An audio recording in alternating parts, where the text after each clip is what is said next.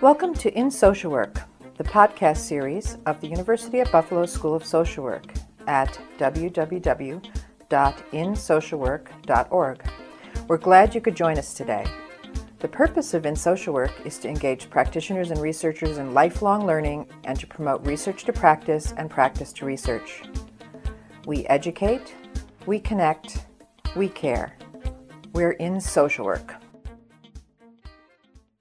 Yeah, we're a research intensive public university, but we also play and compete. This year, both our women's and men's basketball teams had terrific regular seasons. The men won the MAC League Tournament Championship, and along with that, an automatic bid to the NCAA March Madness Tournament.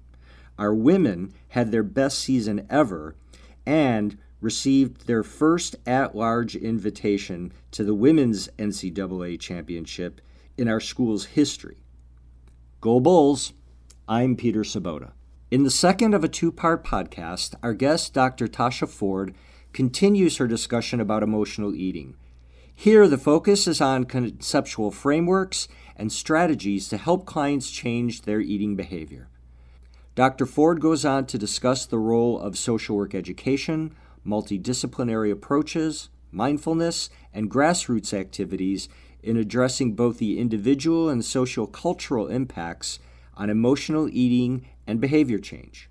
Tasha Ford, PhD, LISWS, is a private practitioner who also has an appointment as a social work instructor at Bowling Green State University, Firelands.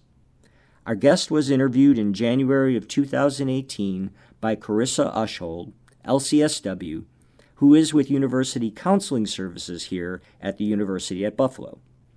Often, when I work with clients, I sort of talk with them about the role of addiction and whether emotional eating or food body image eating disorders are you know related to or similar to addiction. And what we sort of look at is when somebody let's say has an addiction to heroin they go to potential detox rehab and then a lot of the work begins. But they're encouraged to stay away from maybe their old friends or places their old haunts related to drug use or overuse. How do you sort of do that with food? Because I'll tell clients you can't stay away from your food eating right. friends or your food eating right. family or food in general because food is something that we need to survive, right? Right, right. It's essential. Absolutely. Yeah. So how do you um, sort of manage that with clients or patients?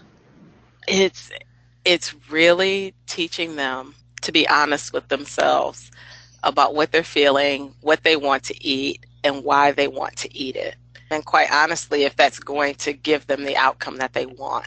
Now, sometimes on the front end, that's a lot, you know, to try and focus on when you're in your emotional state and you're standing in front of your vice. But as I have said, even when talking to people who were struggling with alcohol misuse or whatever, you know, their drug of choice may have been, every moment we're able to make a decision down to the second on what yes. we're going to do. And so just because you pick up that fork or that bag does not mean it has to touch your lips. So if that means you have to throw it and run out of the room, no matter how you're going to look to anyone else who's in that room, you do whatever is going to save your life at that moment. I think it's really encouraging people to be okay with that. You know, especially when you have people who have emotional eating issues and and they're overweight and everyone else in their family may be thin or they may be athletic or other people have really good self-control. And so there's all of this condemnation dialogue coming from all angles. And it's really just teaching them to say I can't stop eating but I can choose what to eat so that I can feel better not just physically but emotionally. And when you think about that emotional release will the carrots and celery give me the same emotional release as the cake? And not the probably not the first 100 times. Right. Honestly speak, being honest.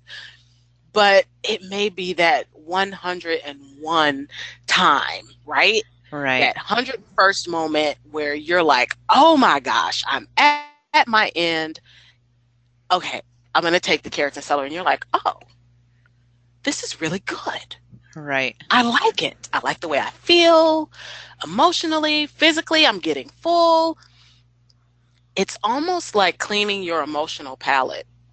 Once you start to do things differently, you start to realize there's another way to live life. And in this other way to live life, my addiction or my this stronghold that food has on me starts to dissipate a little bit more with every better decision that we make. And I think as long as people understand, you know, as we tell people when they start therapy, things may get worse before they get better. That's just, that's the way that the ball kind of bounces. That's the reality of the process. Sure. It's the same thing with changing how you eat and your emotions that are connected to it. It's going to, without question, it's going to get worse because that's what we're used to.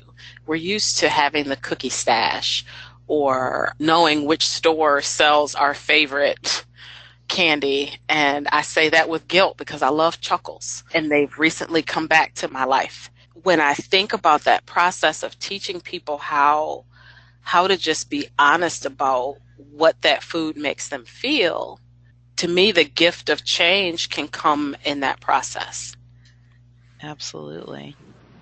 I'm thinking of two things. So, I've done a lot of work in dialectical behavior therapy. Mm-hmm. Thinking of Marsha Linehan's ideas surrounding um, emotional vulnerability and a lot of that occurring in childhood.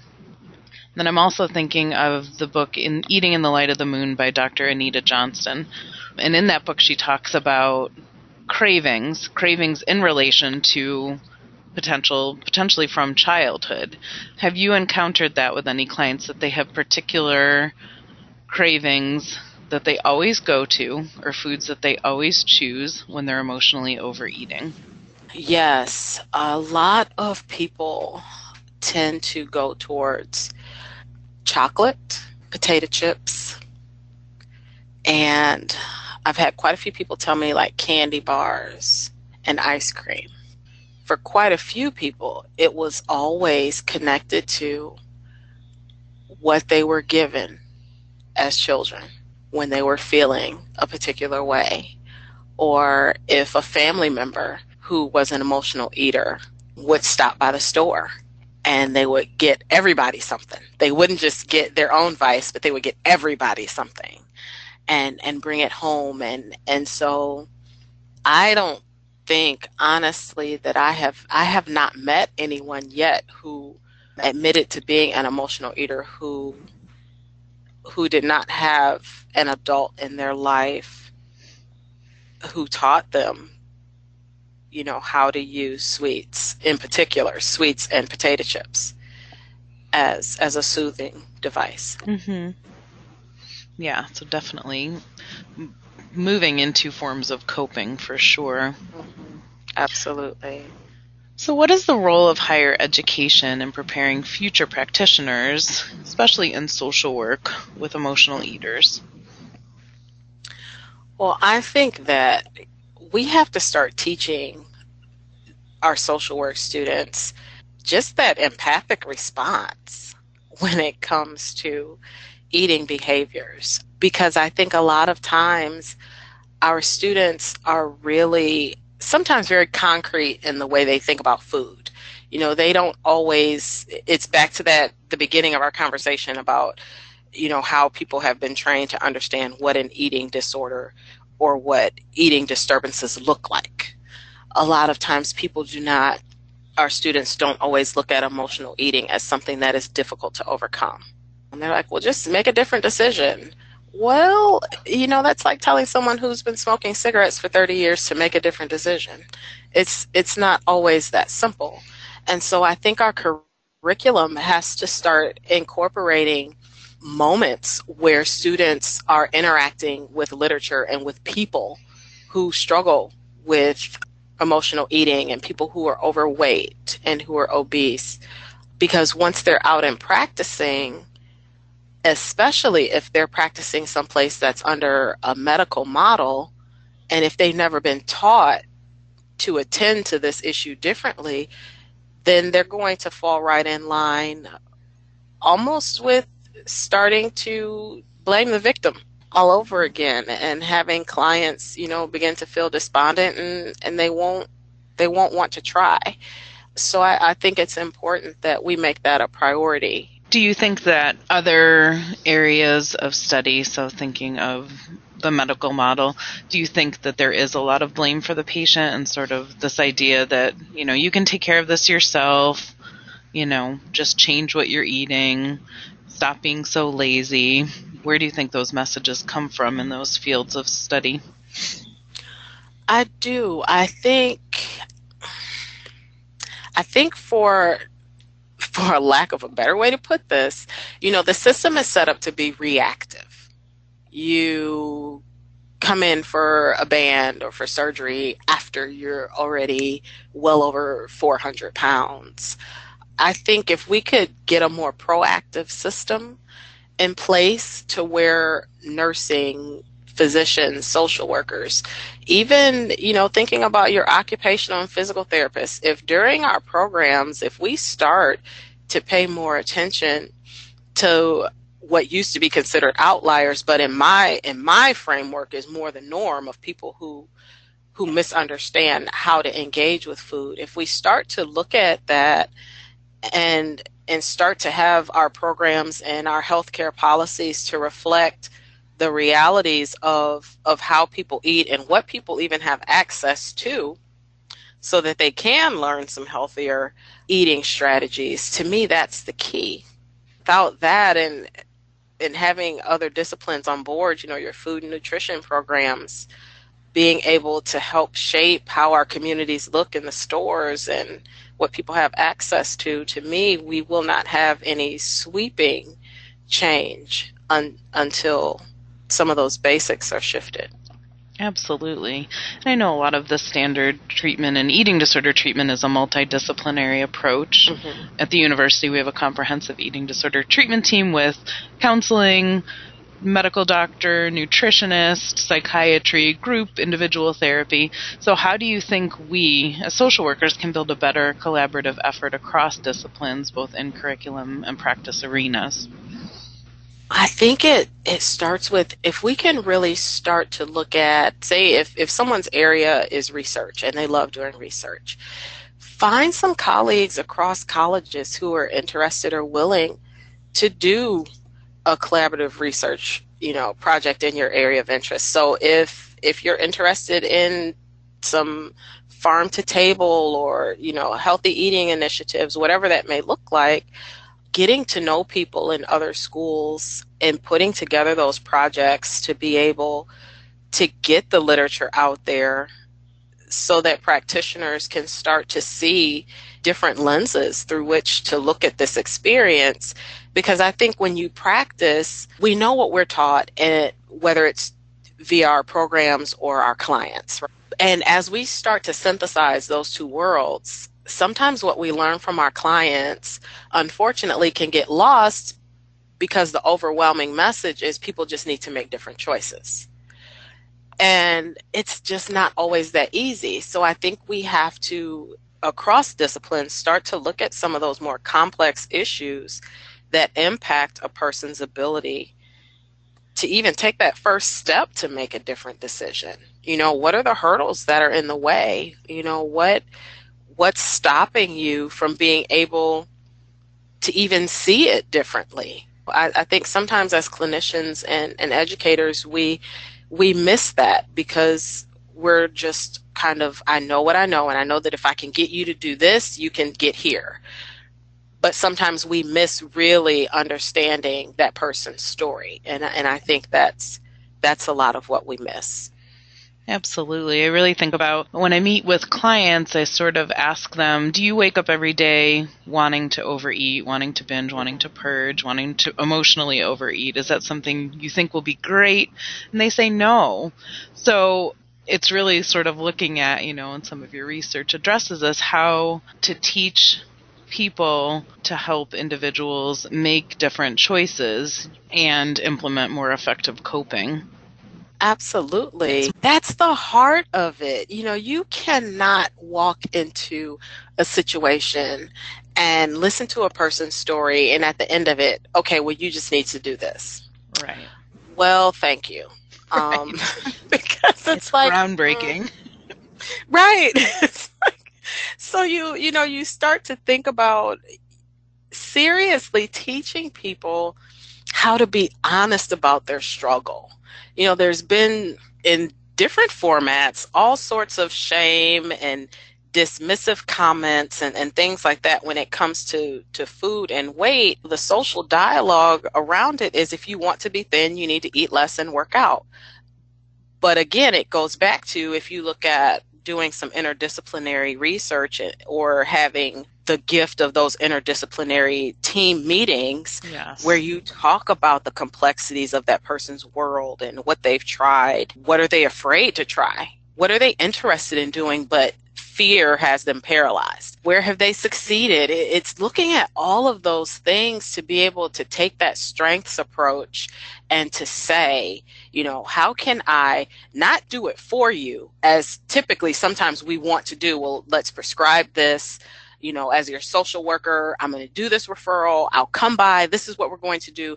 Yeah. How can I partner with you to look at what your strengths and your abilities are so that you yourself can start to feel empowered to do it differently?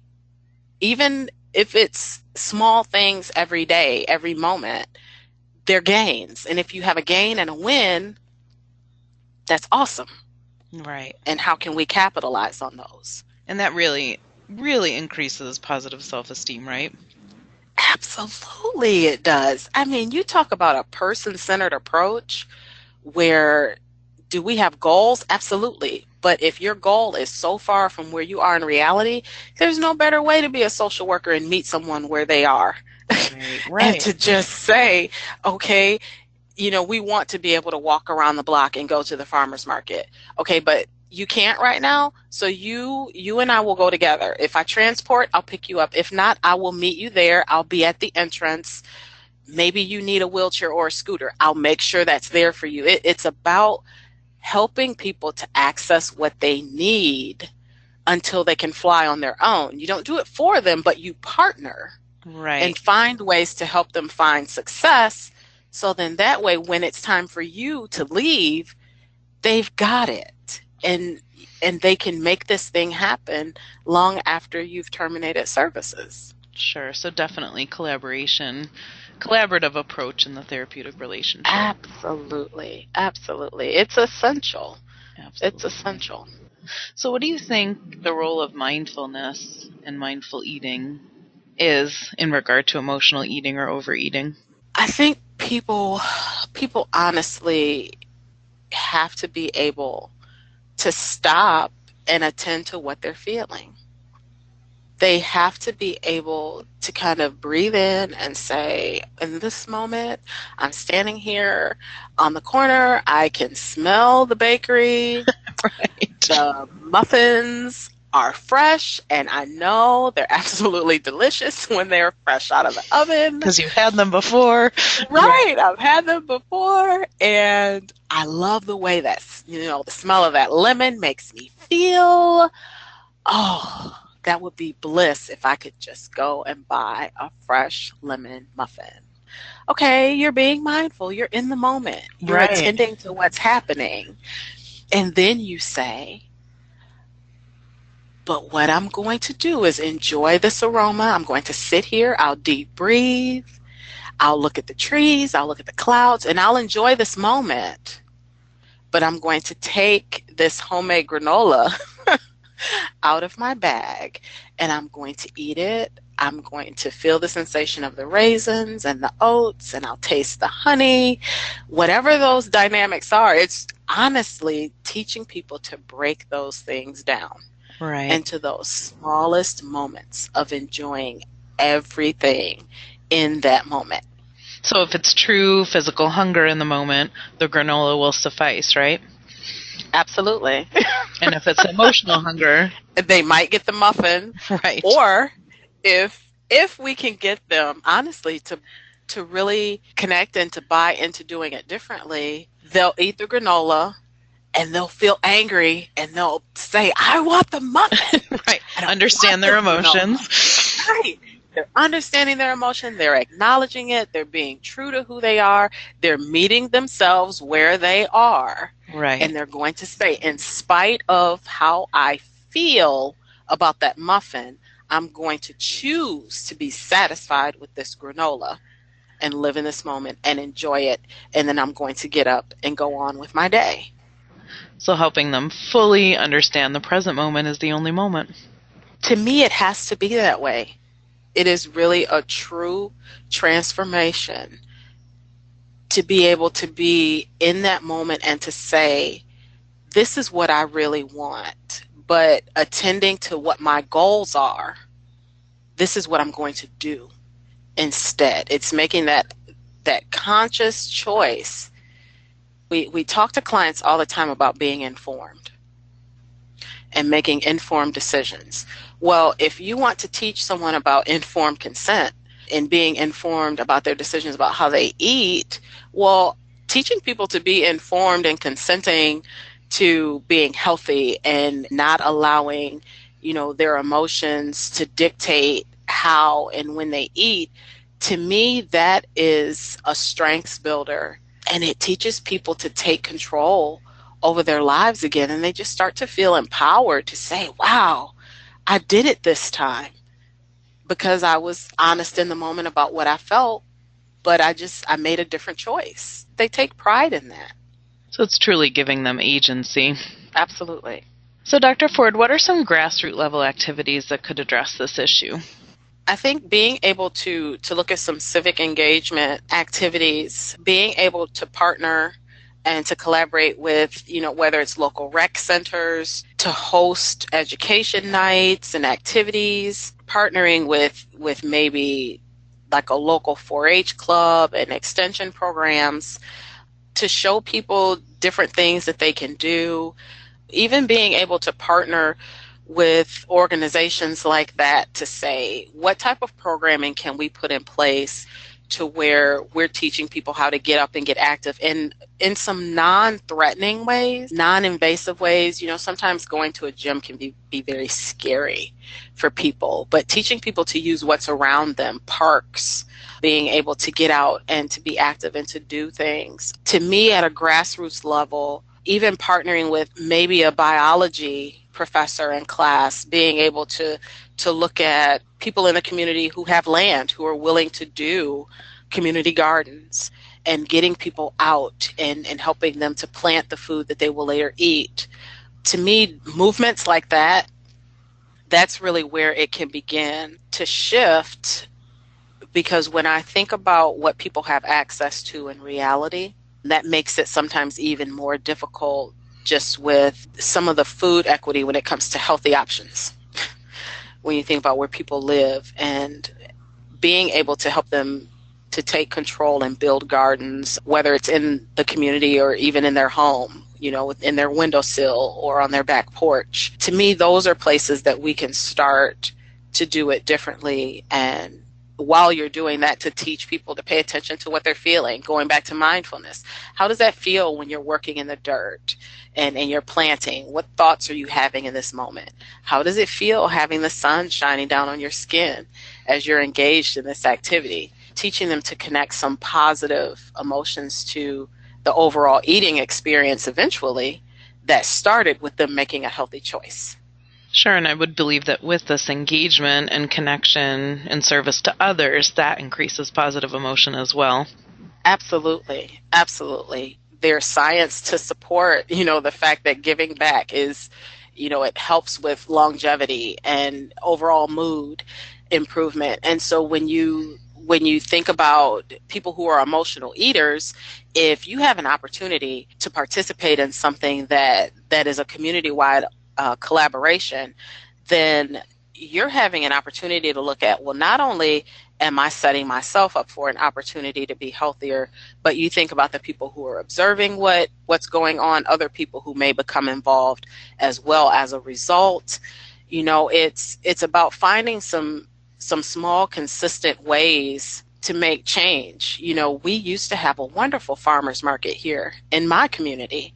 And I used to take my kids and we would ride our bikes and we would go up to the farmers market with our little baskets. And now the farmers market is gone. And I think about just that impact that that experience had upon my children and then they go to school and they they talk to their friends about that you know what'd you do this weekend well this is what we did we went to the farmers market it's setting a tone you know that dialogue in the community around health and and well-being and to me if we can get that going more consistently i think we will see a lot of positive change Absolutely. People are definitely committed to their health then.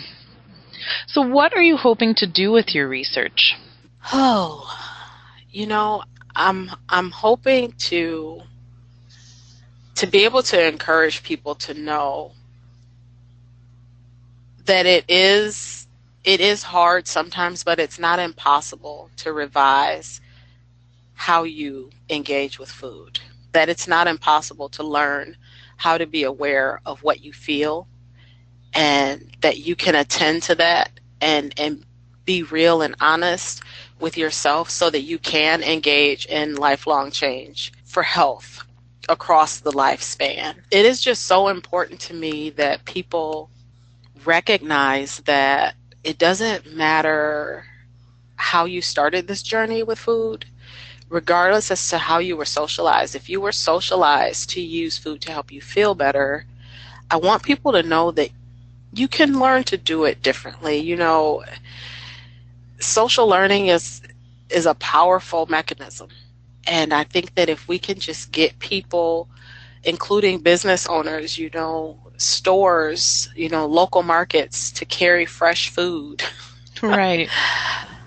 to me, I'm hoping to make a difference in that way to be able to get local grocers to be able to say, okay, you know, it is worth, if it's only bananas and oranges, okay, it's a start, it's something. Just for people to look at it and be willing to do it differently because I think we can do better. I think we've come a long way.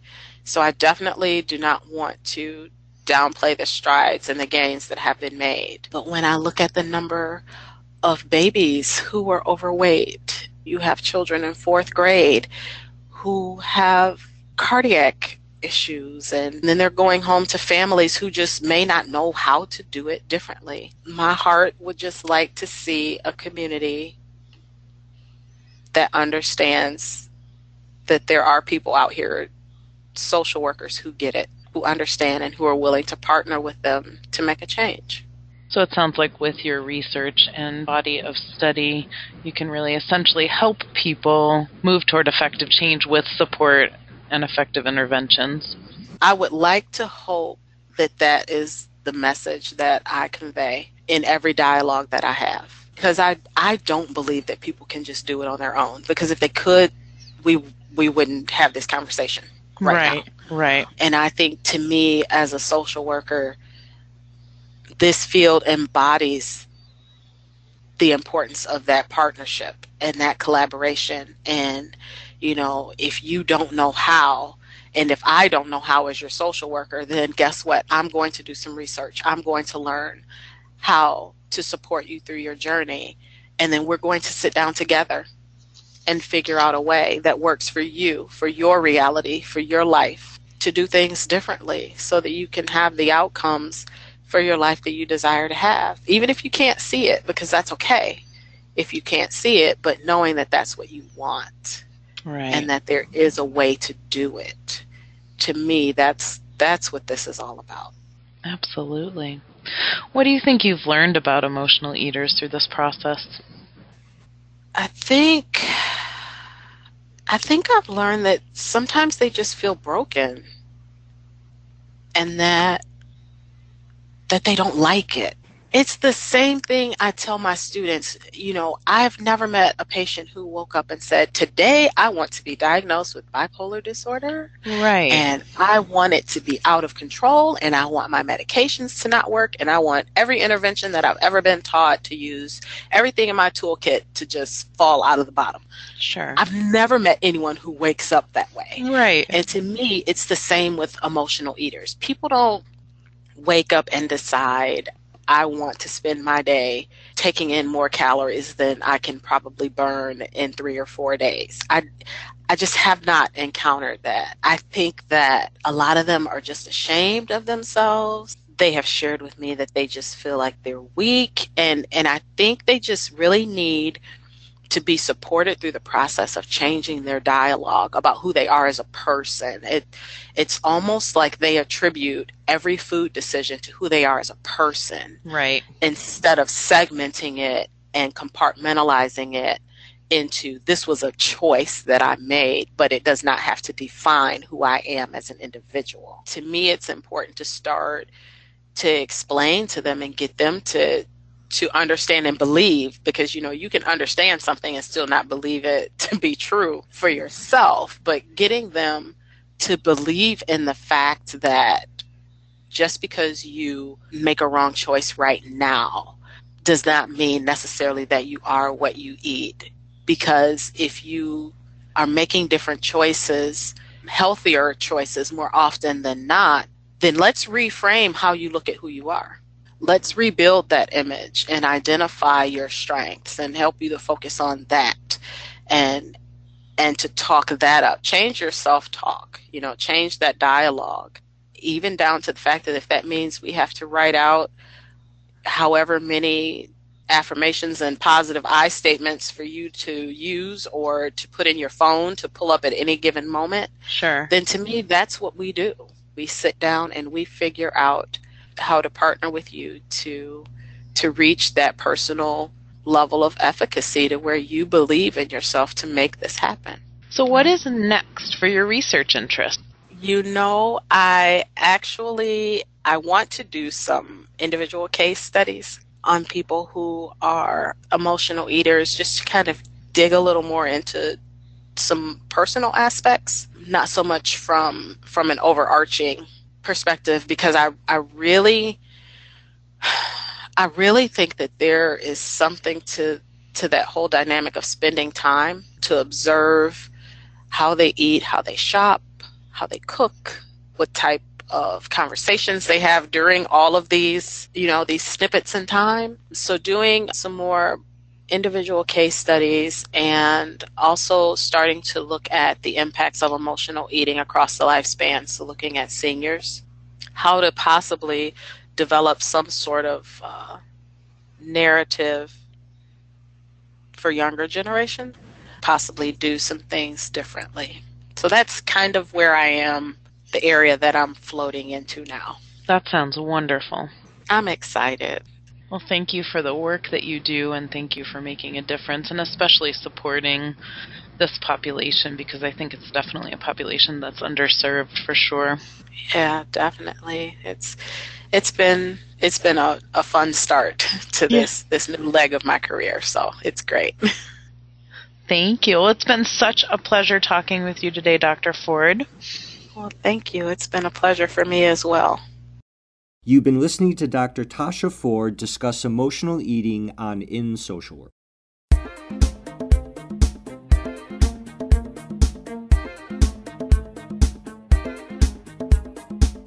Hi, I'm Nancy Smyth, Professor and Dean of the University of Buffalo School of Social Work. Thanks for listening to our podcast. We look forward to your continued support of the series.